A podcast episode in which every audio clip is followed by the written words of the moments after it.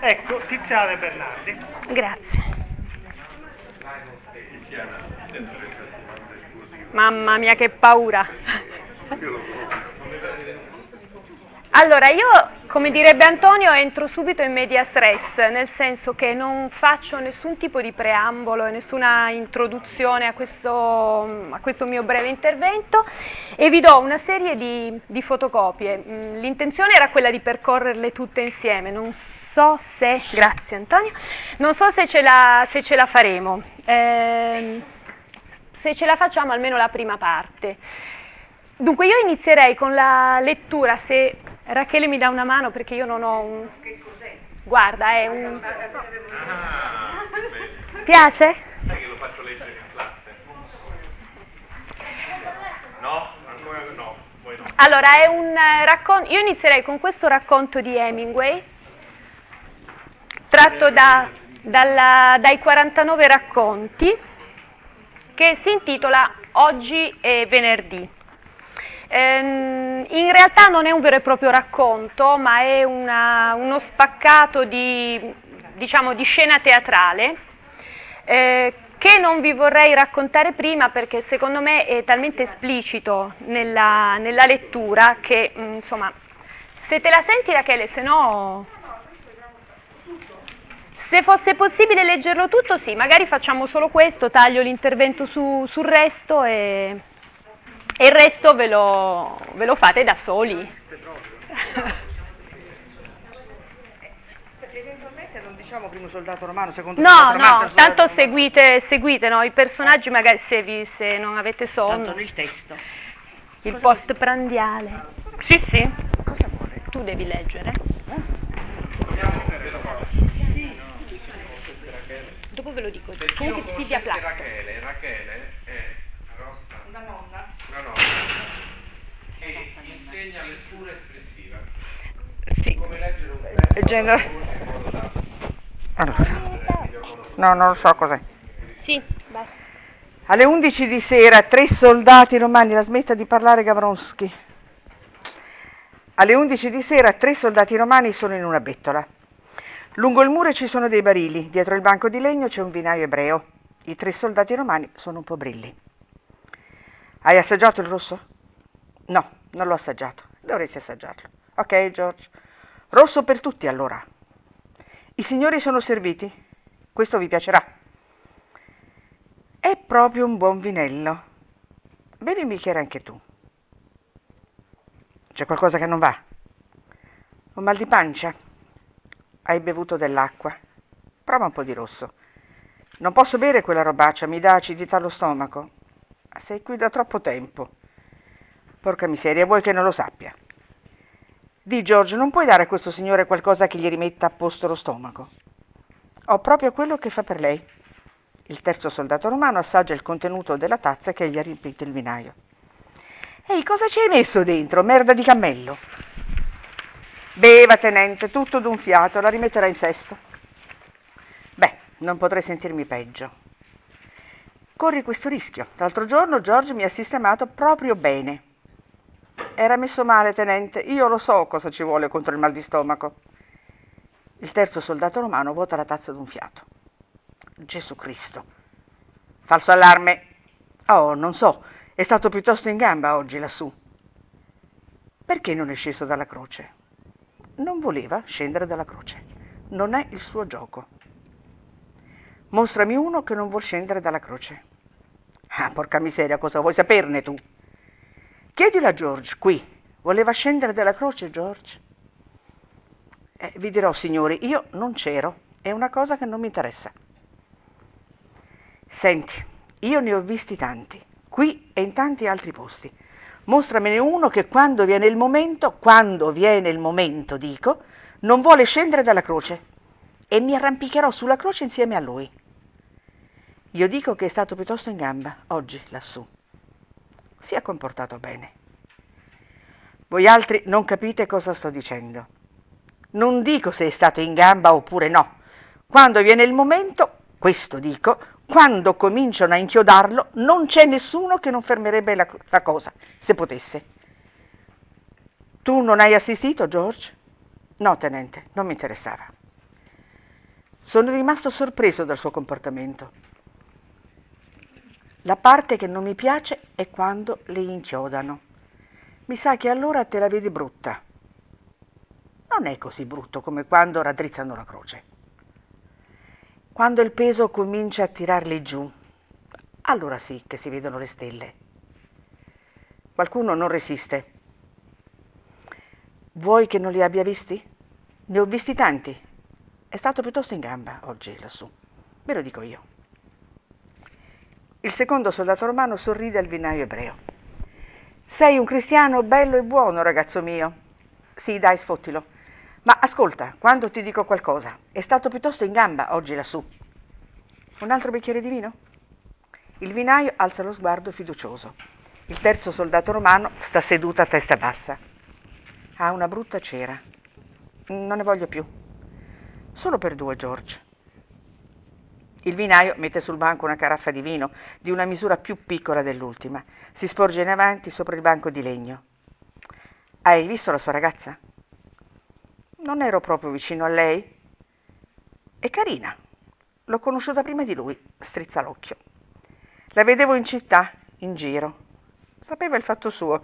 Non le hai mai portato fortuna lui, non le ha mai portato fortuna lui. Oh, non è un tipo molto fortunato, ma mi è sembrato piuttosto in gamba oggi lassù. La sua banda che fine ha fatto? Bah, se la sono svignata. Solo le donne non lo hanno piantato in asso. Bei vigliacchi. Quando l'hanno visto andare su, non ne hanno voluto più sapere.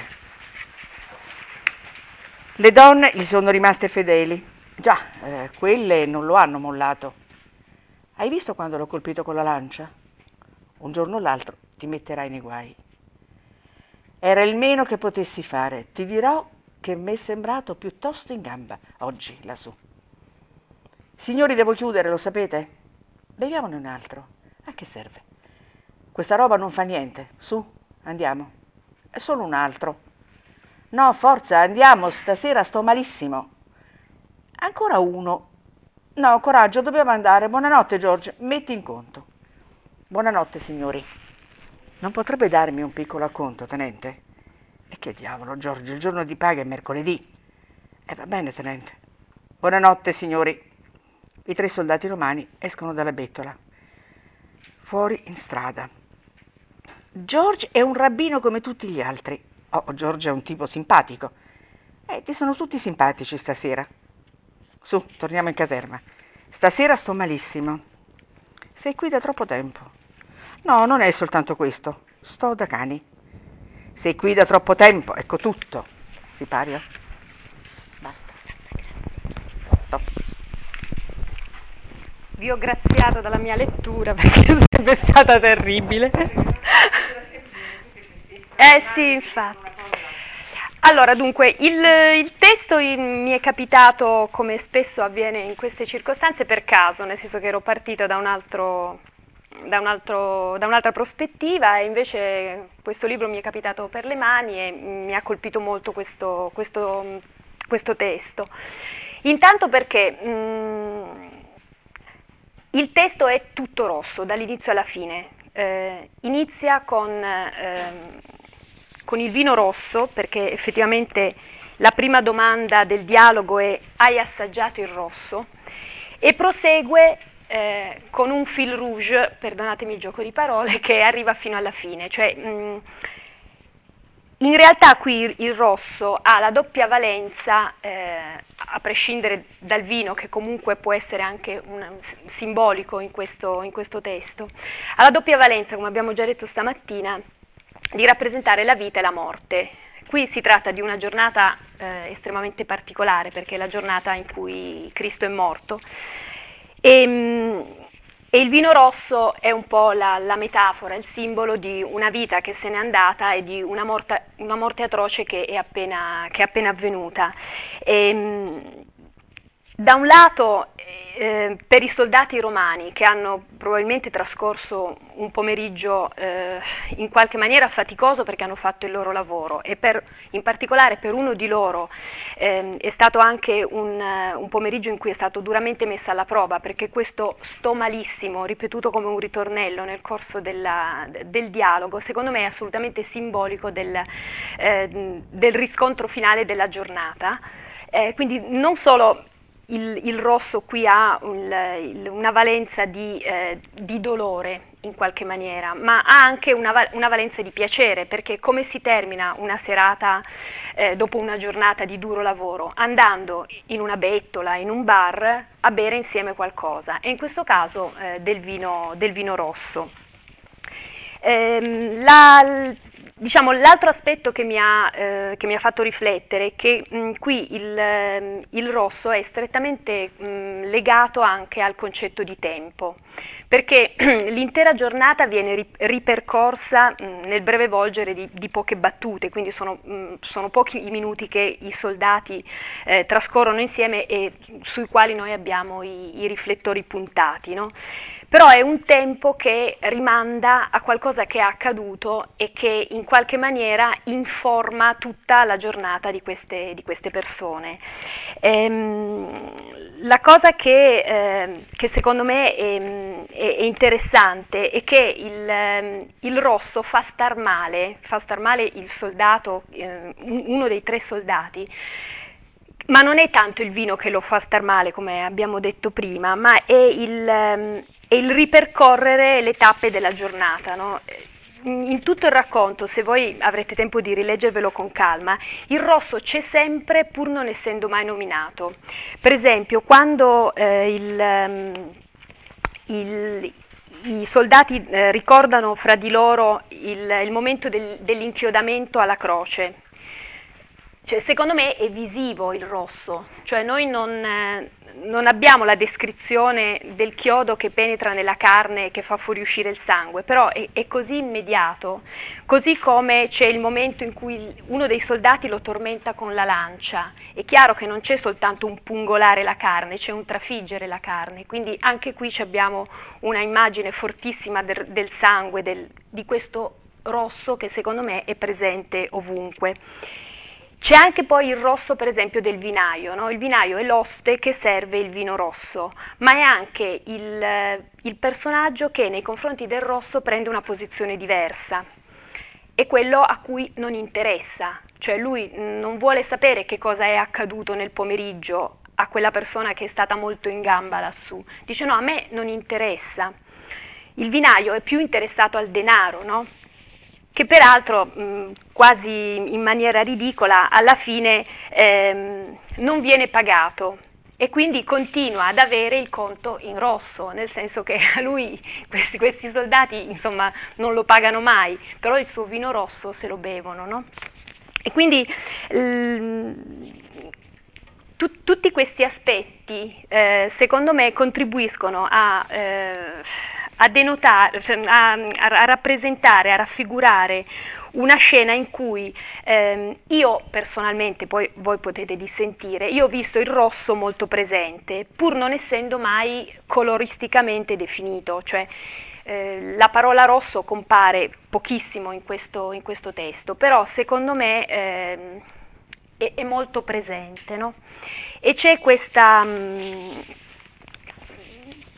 quasi questo, questo ricordo eh, del, del, sangue versato, cioè la, la, giornata è stata difficile ed è, ed è ovvio che eh, la fatica si fa sentire e che mh, mm, questo, questo volerla metaforicamente terminare con il vino rosso, secondo me, non lo so, io trovo che ci sono tutta una serie di, di, di simboli che si rincorrono e che eh, alla fine poi insomma, determinano tutto un contesto dove oh, si può discutere, ovviamente ognuno può pensarla diversamente, però io ci ho visto questa, questa valenza del, eh, positiva e negativa del rosso, quindi eh, vita, morte, come abbiamo già detto stamattina, sangue, quindi mh, negatività, però anche in qualche maniera ehm, una sorta di speranza, mettiamola così, nel momento in cui uno dei soldati dice io sto malissimo, basta, finiamola qui, no? come voler porre un, uh, un termine. E ehm, collegata a questo, a questo racconto di Hemingway, ho pensato a una canzone che conoscete tutti fin da è la quinta traccia, che è la canzone di Piero di, di De André.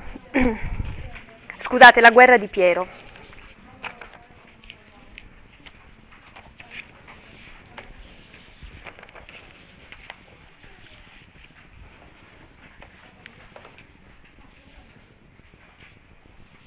Dove secondo me si ritrovano tutti questi elementi del, sia coloristici sia temporali.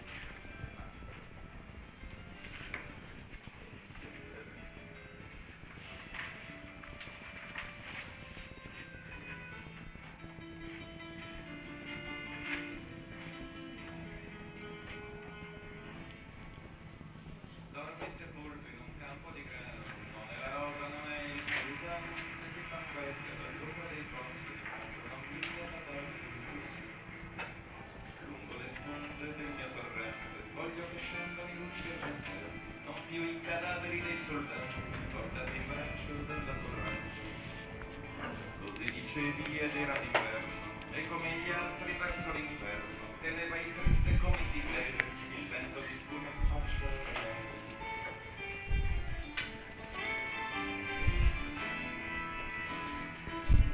Fermati Piero, fermati adesso, lascia che il vento ti passi un addosso dei morti battaglia, porti la voce, ti chiede la vita e ben cambia una croce. Ma tu non lo dissi e tempo castello, con le stagioni a passo di arrivati a marcarla con te, per giorno di primavera.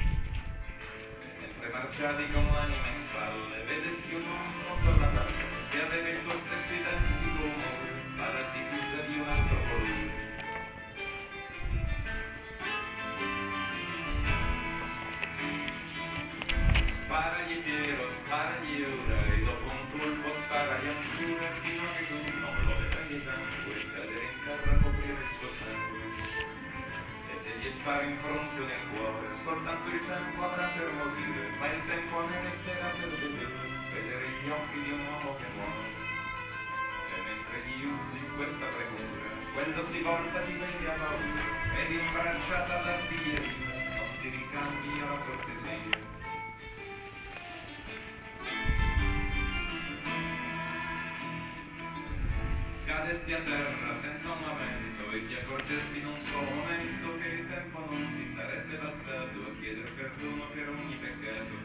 Cadesti a terra senza un lamento e ti accorgesti in un solo momento che la tua vita è finita quel giorno e non ci sarebbe stato ritorno. Ninetta mia, crepare di maggio, ci vuole tanto, troppo coraggio. Ninetta bella, per i tuoi inferno, avrei preferito andarci inferno mentre il grano ti stava a sentire, dentro le mani stringevi il fucile, dentro la bocca stringevi parole, troppo gelate per sciogliersi al sole.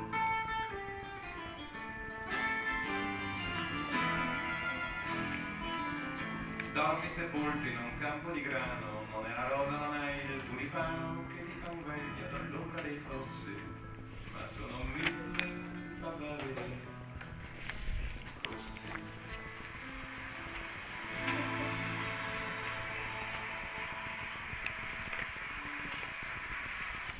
Allora, il collegamento con il, um, il, racconto di Hemingway, ovviamente ce lo vedo io, poi voi siete assolutamente liberi di non trovarci nessun uh, contatto. Però in realtà secondo me ci sono degli elementi che ritornano, a prescindere dalla, dal fatto che anche la canzone di De André si, si apre con, eh, con, questo fotogramma molto colorato, dove il rosso spicca decisamente, no? scena, di, di prima, scena di primavera, campo di grano che sta cominciando a imbiondirsi e non ci sono né, né rose né tulipani, che comunque figurativamente non appena li nominiamo li pensiamo rossi, ma ci sono i papaveri.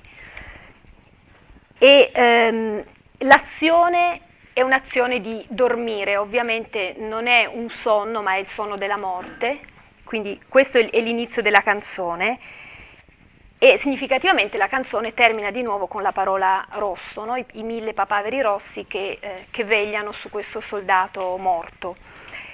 All'interno della, della canzone, anche qui secondo me c'è un, una sorta di connessione. Mm, I colori non sono mai né eh, espliciti né eh, caratterizzati dall'utilizzo di aggettivi che in qualche maniera possano fare dei, dei rimandi. Eh, per esempio, si parla della neve, ma la neve non è mai definita bianca. L'unico altro aggettivo coloristico sono i lucci argentati, che anche qui comunque guizzanti nell'acqua ci danno la sensazione di vita eh, e non di morte. Questi, gli endecasillabi che compongono le strofe di questa canzone sono un quasi continuo alternarsi eh, di eh, rimandi alla, alla, vita e alla morte. E, e c'è anche la, la, componente temporale che gioca il suo, il suo ruolo, mm, sia di eh, richiamarsi al, al passato del, del soldato, cioè quando lui ha iniziato la sua, la sua vita da soldato, quindi quando è entrato in guerra, il ricordo della donna che amava, questa Ninetta, e poi c'è un, un, passato più recente, che è quello che lo ha, lo ha, appena interessato, quello che in realtà è stato il, l'ultimo momento della sua vita, il, il momento in cui si è confrontato con l'altro soldato e in cui lui ha perso tempo, ha temporeggiato, perché nel momento in cui lui eh, pensava al, al ragazzo che stava di fronte a lui e a come avrebbe potuto morire, il soldato di fronte a lui è stato più rapido e a sua volta l'ha ucciso, no? Quindi ci sono de- de- degli elementi ecco, che secondo me in qualche maniera, che sono appunto il, il rosso della vita di questi papaveri ondeggianti no? in un campo di, di, grano, di una morte, infatti è, è, è interessante il, il, verso dove dice eh, fino a che tu non lo vedrai esangue cadere in terra a coprire il suo sangue, quindi anche qui il sangue non è definito rosso, però l'immagine del rosso noi ce l'abbiamo immediatamente, vivida, no? Cioè sono tutta una serie di fotogrammi che secondo me si rincorrono. E quindi in qualche maniera ehm, la scena è, è definita eh, nella sua vividezza dalla presenza di questi fiori in, sono questi tulipani poi in realtà no, che quasi quasi rubano la scena al, al, protagonista, perché ce li abbiamo all'inizio e ce li abbiamo alla fine. E sono tratteggiati senza nessun tipo di descrizione, in una maniera così precisa, cioè no, non possiamo pensare a nient'altro in quel campo accanto al soldato morto se non ai, ai papaveri. Allora, adesso cerco magari di correre un, un pochino più velocemente, eh, per questo che mi sono venute in mente delle poesie di Silvia Plath che vi ho, eh, che vi ho messo a seguire e due sono eh, papà, che, dedicate ai papaveri appunto, papaveri in ottobre, papaveri in luglio e poi ce n'è una più lunga dedicata ai tulipani, ma insomma li vediamo insomma, eh, rapidamente. Mm, non so se volete che le leggiamo o le, leggo io, sono tremenda, però leggo. Però. Ovviamente in italiano. allora, papaveri in ottobre. Nemmeno le nubi assolate possono fare stamane gonne così. Né la donna in ambulanza, il cui rosso cuore sboccia prodigioso dal mantello. Dono, dono d'amore, del tutto non sollecitato, da un cielo che in un pallore di fiamma accende i suoi ossidi di carbonio, da occhi sbigottiti e sbarrati sotto cappelli a bombetta. Oh Dio, chi sono mai io da far spalancare in un grido queste tarde bocche, in una foresta di gelo, in un'alba di fiordalisi? Le leggo tutte e due, magari così poi le confrontiamo, perché ci sono, che la successiva, Papaveri in luglio, la pagina successiva. Piccoli papaveri, piccole fiamme d'inferno, non fate male? Guizzate qua e là, non vi posso toccare. Metto le mani tra le fiamme, ma non bruciano. E mi estenua il guardarvi così guizzanti, rosso grinzoso e vivo, come la pelle di una bocca, una bocca da poco insanguinata, piccole maledette gonne. Ci sono fumi che non posso toccare. Dove sono le vostre schifose capsule oppiate? Ah, se potessi sanguinare o dormire. Potesse la mia bocca sposarsi a una ferita così. O a me in questa capsula di vetro filtrasse il vostro liquore, stordente e riposante, ma senza, senza colore. Ehm, I fiori ricorrono sovente nelle poesie di Silvia Plath. Ehm, queste due poesie sui papaveri secondo me sono, sono piuttosto interessanti. Perché ehm, per esempio nella prima io trovo che l'utilizzo eh, della parola rosso, che peraltro c'è una sola volta e che è il carattere distintivo poi dei, dei papaveri, eh, sia un rosso eh, sostantivato, cioè anche qui vengono utilizzate delle immagini, mh, mm, vengono utilizzate delle espressioni eh, che ci richiamano immediatamente l'idea del rosso. No? Ehm, per esempio nella prima strofa eh, il rosso è, è il cuore, no? il cuore rosso, però in realtà se noi proviamo a visualizzare l'immagine di una donna in ambulanza, eh, con il mantello, che poi probabilmente sarà il lenzuolo che le hanno, le hanno messo sul corpo, mh, macchiato di sangue perché probabilmente starà sanguinando, però la scena è, è tutta rossa, cioè io almeno mh, ho questa sensazione, poi non lo so se anche voi provate questa, questa immagine. E subito dopo, infatti, il rosso diventa un dono d'amore. È abbastanza immediato, no? ne parlava questa mattina anche Cecilia, collegare il, il colore rosso con il concetto di, di amore, di, di innamoramento. E e, e, qualche, qualche, riga più sotto invece iniziano ehm, le contraddizioni, perché si parla di pallore di fiamma, un, difficile che una fiamma sia pallida, a meno che non sia diciamo che non provenga dal gas e che quindi in qualche maniera sia bluastra e quindi sia fredda, ma eh, un fuoco noi generalmente ce lo immaginiamo mh, mm, con questi colori molto vividi, rosso, giallo, arancio, Qui invece lo, lo definisce un, un, pallore di fiamma. Così più sotto, nell'ultima riga, un altro contrasto secondo me è l'alba di Fiordalisi. Noi l'alba non la possiamo immaginare azzurra come Fiordalisi, cioè per noi l'alba, almeno per me l'alba è quello che dice la Dickinson, sono le fotografie che fatto vedere, ha fatto vedere questa mattina Cecilia. E quindi, Prob- probabil- è, è, questo, no? ma anche la foresta di gelo secondo me in, in, sé per sé è una contraddizione, perché la foresta è qualcosa comunque di, di, di vivo, di vitale, e, e, una foresta di gelo invece ti immagini qualcosa di completamente agghiacciante. No?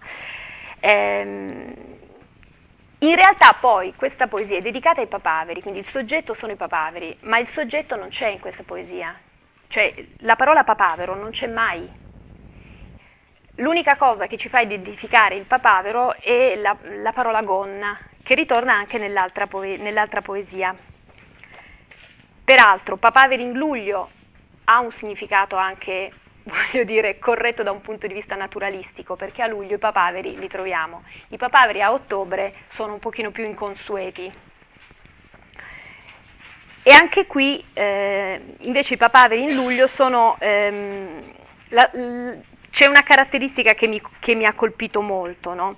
in, in, tutta la, la poesia, almeno per me è così, è che il fiore non è eh, tangibile, anche se è citato, nominato e descritto, ma appare soltanto, cioè ehm, ci mostra un sembiante, è, è, è piuttosto fumoso, cioè non, è, non, ha la consistenza del fiore a cui siamo generalmente abituati a, a pensare, tant'è che diventa ehm, anche oggetto da parte della, della poetessa poi di, ehm, di metafore piuttosto forti, no? come mh, rappresentarsi rappresentare il fiore come il, il, complemento della sua bocca insanguinata, questa è una cosa che mh, mm, la, la, trovo molto, la, trovo molto, forte. No? è come se questo, questo, rosso fuoco, questo guizzare delle fiamme di papavero la infastidissero al punto tale che alla fine della poesia è quasi stordita, non, non vuole più il colore, tant'è che dice senza, senza colore, no? e, ehm, anzi lo, lo, ripete due volte, quindi è, è, è, molto, molto, fo- è molto, forte mi sembra come, come sensazione. Mentre vi avevo portato anche una poesia sui tulipani, se vuoi chiudo. Chiudo. Chiudo. Chiudo, no, chiudo perché era, più, era, un pochino più lunga. Comunque magari ve la, ve la, potete, ve la potete, leggere se vi interessa. Ed è semplicemente la, la reazione che la poetessa ha a seguito di un'operazione di appendice al regalo che le viene fatto da, credo, da alcuni amici che le portano dei tulipani in, quando vanno a, a trovarla in ospedale. E lei, quando si trova da sola con questi tulipani rossi, li, ne viene, come dire, sopraffatta e quindi c'è tutta la descrizione di questo momento in cui lei scopre, e qui si sarebbe voluta... che è molto... sì. Allora, pagina 27 qui Elena Buia ci avrebbe fatto... Se. Da nessuno. Allora, nessuno mi osservava prima, ora sono osservata. I tulipani si volgono a me e dietro a me alla finestra, dove una volta al giorno la luce si allarga lenta e lenta, si assottiglia.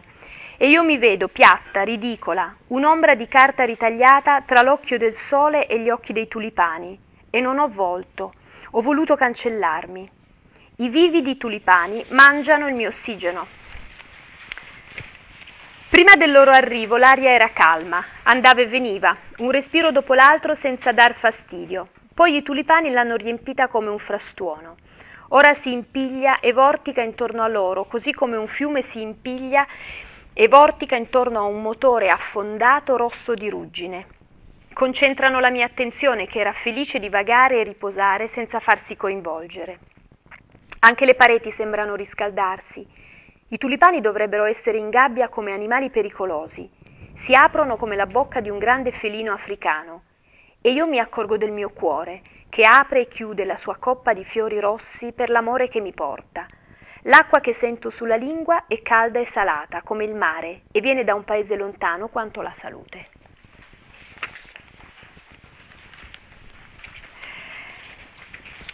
chiudo, ne parliamo, avete obiezioni, osservazioni, domande, mi sembra abbastanza...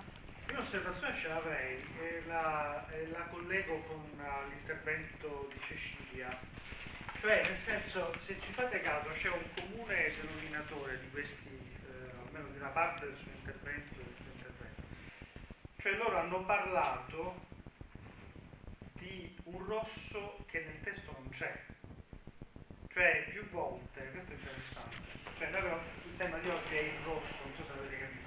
No. Allora, eh, il professor il Bagliore, il professor Monda dovrebbe essere un'indicazione molto chiara. Il mio e questo è il mio. Ma il, um, eh, abbiamo parlato quindi di, di testi, di immagini, eccetera, che parlano di rosso, cioè dove il rosso si vede, oppure si dice rosso, red, come diceva la Dickinson, eccetera. Invece, soprattutto tutto questo intervento di Tiziana è stato un intervento su un rosso che non c'è, su un resto, sì, su un resto, su un rosso che tu vedi, quindi che lo scrittore ti fa vedere, ma che non viene detto. Ci avete fatto e anche nel suo intervento a un certo punto addirittura ha detto frontalissimo fatto vedere Villiers e Villiers era tutto blu giustamente frontatissimo e lei ha detto io ci vedo rosso perché io lo vedo rosso eh? era il rosso su blu era il rosso su blu ma effettivamente la dominanza era blu adesso si può rivedere però sì però il biglietto tendeva per una finestra anche più camminava verso una finestra che era rossa. Che era rossa. Camminava verso il fondo del muro che era Però rosso. diciamo a me non sarebbe venuto francamente in mente di pensare al rosso vedendo quella sequenza lì. E l'altro lei ha anticipato questa cosa che dico, dicendo che secondo lei la danza è rossa, o qualcosa del genere. O che comunque La passione la per la passione, danza. eh, ci sta, senti qua. La passione per la danza, quindi c'è, quindi capite che il interessante che significa questa cosa. Addirittura è arrivata ma non è riuscita a farla vedere perché aveva troppe cose da dire, quindi abbiamo saltato un video in bianco e nero. Abbiamo usato dire che era rosso. Sono arrivati. Ah, vedi, anche il nero il rosso. Ma significherà qualcosa? Che significa questa cosa? E tutto ciò che è permeato di rosso è prepotente, esce allo scoperto. Eh, ma non è rosso, è bianco e nero. No, ma è il sentimento che uno prova. Cioè il rosso, ma il rosso è un colore. Evviva lo spadaro vero! Questo è lo spadaro vero. il colore per eccellenza, cioè che è colorato per eccellenza, che non si può non vedere. Esatto. Allora, è stamattina. Oggi pomeriggio. Ma è un colore. Ma ogni colore, secondo me, è un simbolo e quindi tu vedi in certe situazioni, senti quel colore, no? Come lei la danza, lei lo capisce, questo ho condiviso la sua testa tantissimo il suo- la sua scelta, perché la passione è, è, è rossa. La passione è rossa, è bella questa, e l'ho Sì, capito, sì. ma è interessante perché la passione non è affatto rossa, vabbè, un colore. vabbè, per me però è rossa. Grazie. Perché sempre per me ho detto io. Però è vero. Però capito, questa cosa è estremamente interessante. Quindi è personale. pensato a no? Gilda, immediatamente quando lei Ah, parlava ho pensato a Gilda, poi ho detto che anche era qui bianco e c'era. Francesco, ha detto Gilda, era, era Eh, io ho detto a lei Gilda, ho sì, Gilda, e c'è una cosa di. Ecco, quindi, che- quindi no, allora che significa tutto questo? E c'è chi lo sente, che lui dice che Allora significa che? Che codice. il rosso è un colore, cioè innegabilmente lo è, però supera il fatto di essere un colore Ah, e connota di se stesso una serie di cose, così la passione, così e allora che cosa? È un simbolo, è un codice. È una presenza, Cosa, questa una presenza, wow, una forza. una forza. E adesso Interessante proprio questo, no? Cioè noi, allora diciamo che Cioè, quando ti arrabbi vedi tutto rosso. Ho visto rosso non ho capito più niente. E anche nell'esprimersi, no? Quando uno, in direi proprio quando uno veramente ha perso il controllo della ragione, ho visto rosso non ho capito più nulla. Oppure tutto nero, sono talmente triste tutto nero. cioè, tutto questo appunto, quindi il rosso, il colore dello spirito anche sì, del martirio, della rivoluzione, del potere, Dell'anima. dell'anima, però tutto quello che volete. Quindi abbiamo capito che il colore, che il rosso non è un colore, non soltanto. non è soltanto quindi non è un colore, cioè è qualcosa di più. Ma sai cosa? Ti vuol costringere a dire una cosa che non dirai mai. No, Lo so. Cioè, Ma sai cos'è? Che i colori di cui noi parliamo, no? Come abbiamo detto già all'inizio, non sono solo tali, sono tali, voglio dire, perché come dicevamo la luce li illumina, in realtà addirittura quando io ho detto il rosso è il colore primario, studio dei colori si studia anche una di- diversa velocità di lunghezza, di onda, di frequenza attraverso E Tra l'altro il rosso è quello che ha la frequenza d'onda più bassa, più bassa ma più lunga. più lunga. Quindi è quello che raggiunge e in effetti anche nel, nel pensare, ad esempio nel mio caso, alcuni interventi c'erano alcuni che avevano del rosso esplicito, che era appunto il rosso della seduzione, così come Charlie Brown, non penso che eh, era troppo giusto la ragazzina per i capelli rossi. Peccato che la roscia di bomba carta oggi non c'è, doveva fare l'intervento. È vero, Chiara. però ce n'è un'altra, c'è un'altra, si chiama Chiara. Giorgia. E quindi in qualche modo il rosso eh, è visto anche al suo interno. Forse infatti è questo movimento che ha, che poi è quello all'interno del sangue. E quindi non è solo tale come pigmentazione. Giorgia senti ditelo. No, purtroppo devo andare. Vabbè, non ti piace quello che ho detto? A questo punto è obbligata a rimanere. L'hai fatta diventare rossa. Allora, per chiuderla qua, questa cosa qui, allora comprendiamo come è vero che il colore rosso è il colore per eccellenza, se volete, però è anche vero che il, il rosso a questo punto non è un il rosso è qualcosa di molto maggiore. Allora, ha, un- ha una qualcosa di, come dire, un valore denotativo. Cioè il denotativo significa il colore è questo qua. Ok. Ma questo colore è ricco di connotazioni, a tal punto che le connotazioni possono anche abban- connotazione significa eh, di mm, dire? valore aggiunto. Eh, a tal punto che questo valore aggiunto si può staccare da ciò che lo manifesta E vivere di vita propria. applicare ad altro, però nel momento in cui tu vedi questo altro, tu vedi quel colore. Che significa? Allora, il rosso è il simbolo della passione. Tu vedi una scena di due che si abbrancicano l'uno con l'altro e tu e sono magari uno vestito di blu e l'altro di verde e tu non vedi né blu né verde, ma vedi rosso. Capite quello che dico? Cioè, per te la passione, quando a prevalere non è il dato empirico del, del colore del vestito, ma è il senso della situazione, allora immediatamente il colore no, eh, può, ehm, cioè quella scena che tu vedi può diventare colorata e assumere il colore tipico della situazione che stai vivendo. È chiaro che per esempio tu dici relax, pensi al relax, pensi al rosso? No, a cosa pensate? Quanti pensano al blu alzino la mano? Relax. Relax. Quanti pensano al verde alzino la mano? Allora, è interessante. Quanti pensano al giallo? Io penso al bianco. Però questo vedi, torna a quello che dicevo io all'inizio, mentre invece se uno fa quanti pensano al rosso per la passione? Tutti. E questa il rosso, vedi, è, in questo è incredibile, proprio Beh, è un codice univoco. Attenzione appunto, perché già lo scusa la ragione. la ragione con dei è delirio. Mi piace troppo. È eh. Allora, questo è un tutt'altro psichiatra, eh?